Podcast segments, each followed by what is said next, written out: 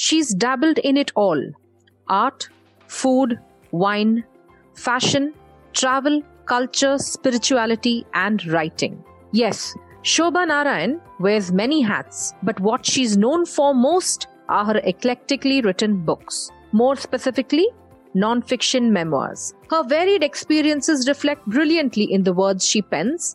Her thoughts are deep, yet easy to grasp. Shobha Narayan is the author of five books. She has been a journalist and columnist for 30 years, writing for national and international publications. She has won a James Beard Award and a Pulitzer Fellowship. She has taught and lectured at universities in India and abroad. She is interested in Indian aesthetics and has researched its influence on jewelry, music, textiles, and scents. She's a bird watcher, a wine drinker, and a gadget geek. And her lifelong mission is to get fit without exercising and lose weight without dieting. We love her energizing personality as much as we love her book. And it is my pleasure to have her on the Expert Hour today. So welcome, Shobha. Welcome to this episode of the Expert Hour. It's great to have you with us today. Thank you, Archana, for inviting me on your wonderful podcast. Thank you. Uh, so I have a list of some very interesting questions for you today. So let me begin with the first one. Two of your four published books focus on food. Could you elaborate on your connection or your draw towards food? I think India has a tradition of food that is both universal and very specific. Uh, by universal, I mean if we think of the things that connect modern Indians today, I would wager that it is cricket, Bollywood and food. Food is uh, Indians, I mean, whether it's a North Indian who mispronounce our, dosas as do, dosas or South Indians who enjoy the chaats, uh, food, there has been a cross pollination with food. So it is a topic that can be mined in multiple ways. So that was my draw, personal draw. And then once I began in uh, getting drawn to it, India too has an ancient history with food. There are textbooks such as Manasollasa, which is a Sanskrit textbook that is essentially an encyclopedia of food. Um, and it has a link to South India. And then the Nimatnama of North India, which is uh, about perfumery, but it's also about sensual pleasures. So these are ancient texts and we own this tradition. We are part of this tradition and why not uh, mine it for uh, writing? So that was my angle. That was my approach. It's actually a brilliant point that you've brought across. Even now, you know, as you see the world going through a pandemic, what you see most often popping up on social media, which has become like the lifeline of the world today is food in yeah. every aspect, every page that you open, something or the other related to food. So it's very interesting that you bring up this point now. It's a food as comfort, which is a nice angle that you bring about. After having read your book, you know, I just had a thought in my head. How interesting are these kind of Indian facts that you've put out in your most recent book to an Indian audience? Or do you find uh, more traction to what you write with a Western audience?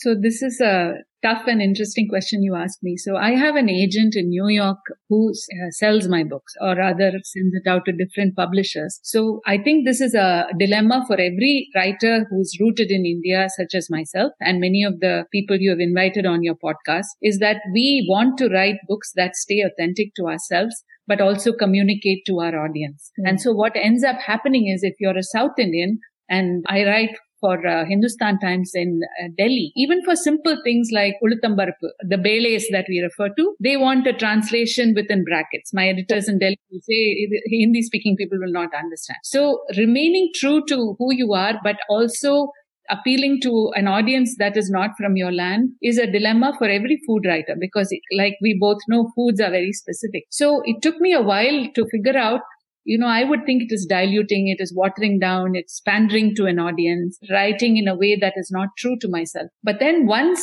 the way I think I made peace with it was having a, an American friend read my writing hmm. and she's a food lover and she would say, Shobha, you know, all this is great, but I really don't understand it. So to answer your question very briefly, it appears that I'm writing for an American or a global audience, but I really w- would like to write for a local audience, by which I mean even South Indian audience. Mm. But hmm. somewhere in between is the compromise and somewhere in between is where the writing falls. But uh, I also noticed that you very categorically throughout your uh, food and faith book, maintained the word prasadam. You never called it prasad like how they do in the north. Yes, yes, yes. yeah, and that that was really sweet. That was really sweet, and I think on many notes, you know, being a South Indian like you, it was also very touching.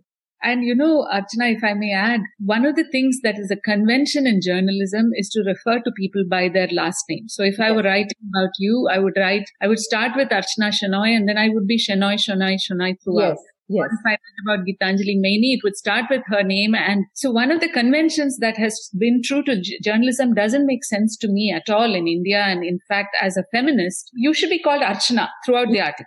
Gitanjali should be called Gitanjali throughout. Absolutely which is what we do in journalism, is meaningless. So I am trying sort of, even that is a battle that I'm trying to fight. That's also a very interesting point that you bring out, considering that so many of us women today choose to not use our married name. Like I don't use my married name.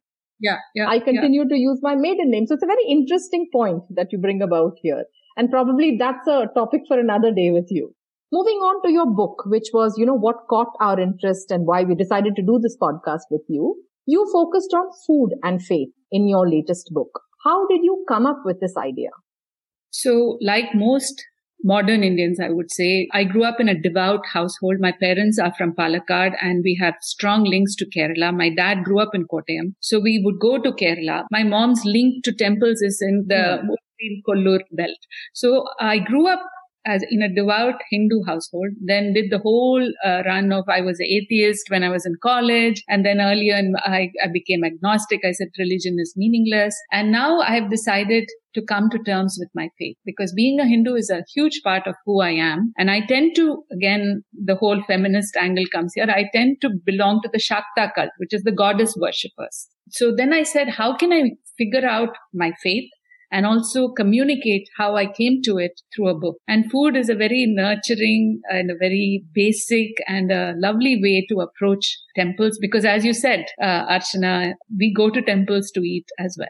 yes. Yes. And I think you captured on that brilliantly because like I told you when I was, you know, just chatting with you a little earlier, sometimes you associate the temple with that, you know, little morsel of deliciousness that they offer you at the end of your worship.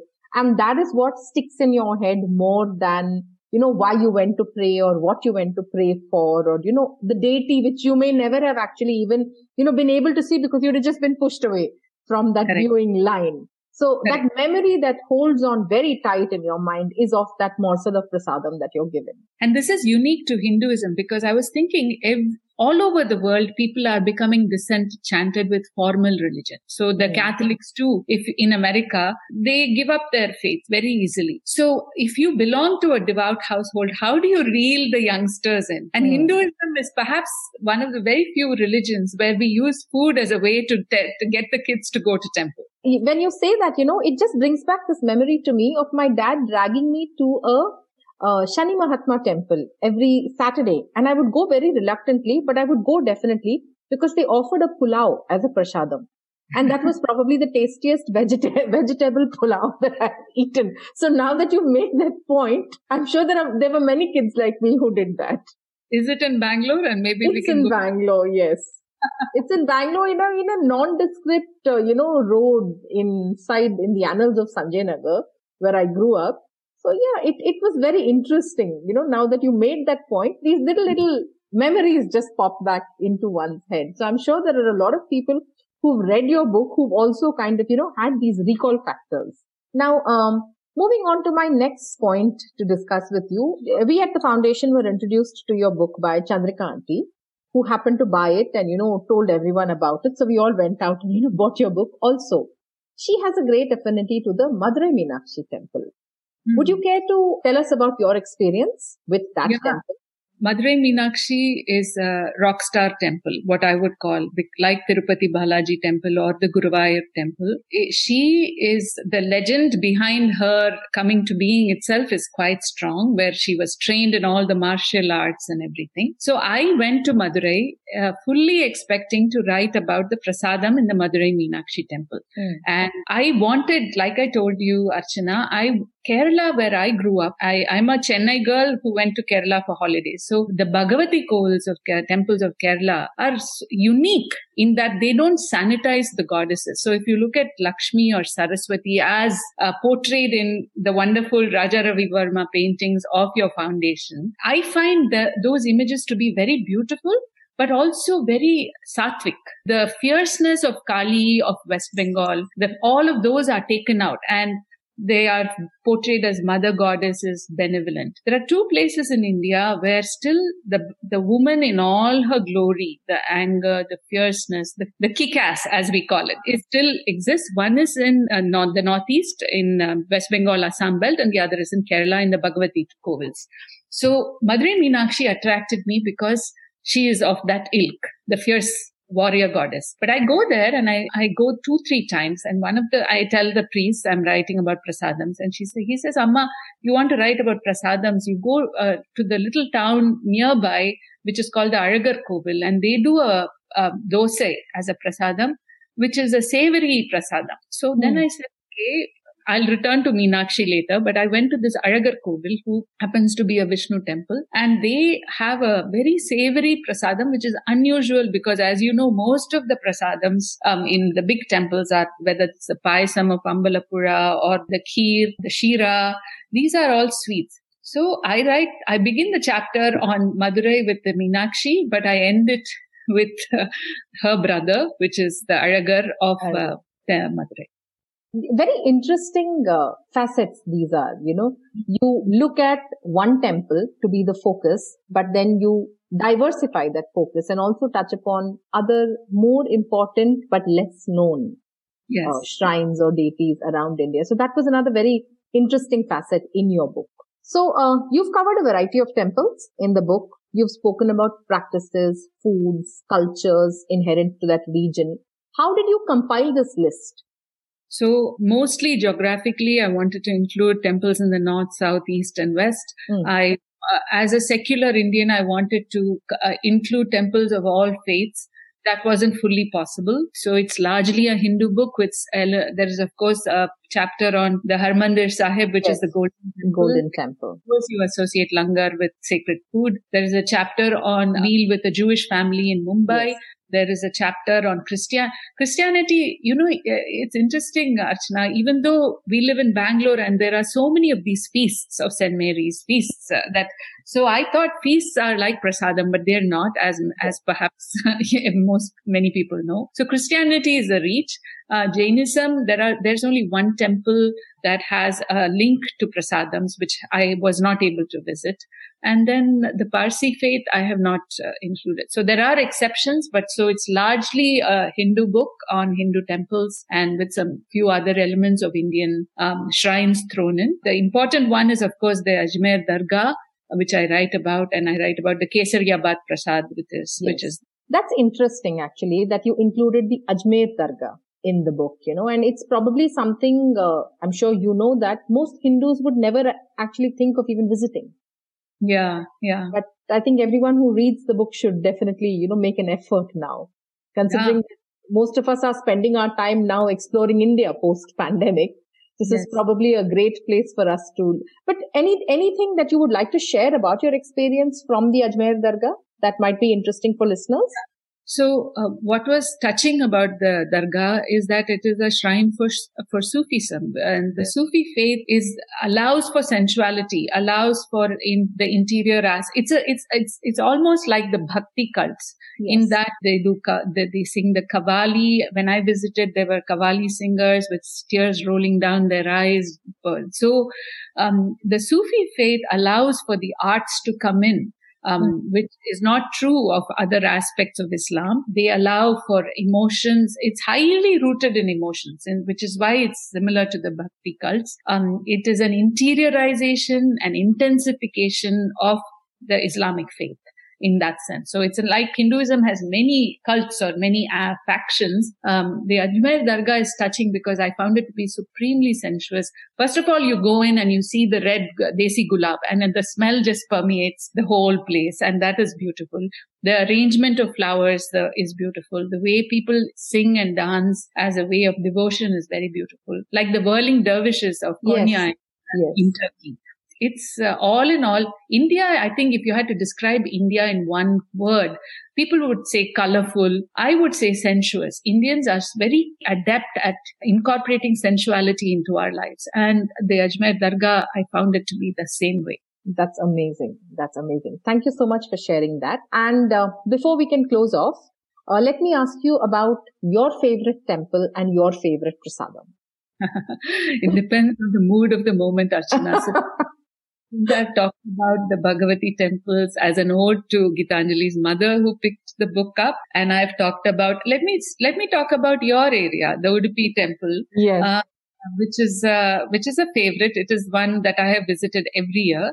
And um, I think the reason I love that temple is because of the, you go in there and there is the shrine uh, where you look through and then around the shrine are the women who sit and they braid the tulsi garland. Yes. So again, you have the smell when you walk in and uh, I find religion gives them a purpose. And I go into the, the matha where the Anna Brahma and you, yeah. I encountered an old man who was there every day for the five days that I was there. And I asked him, I speak rudimentary Kannada. I said, uh, um, so he said, I am here every day because I am a widower. Uh, my kids are grown and gone. I have no use. They have no use for me. But coming to this temple and serving Krishna gives me purpose in life, which I think is the point of faith. At the end of the day, faith should give you some strength when the times are bad, when you lose a loved one to COVID.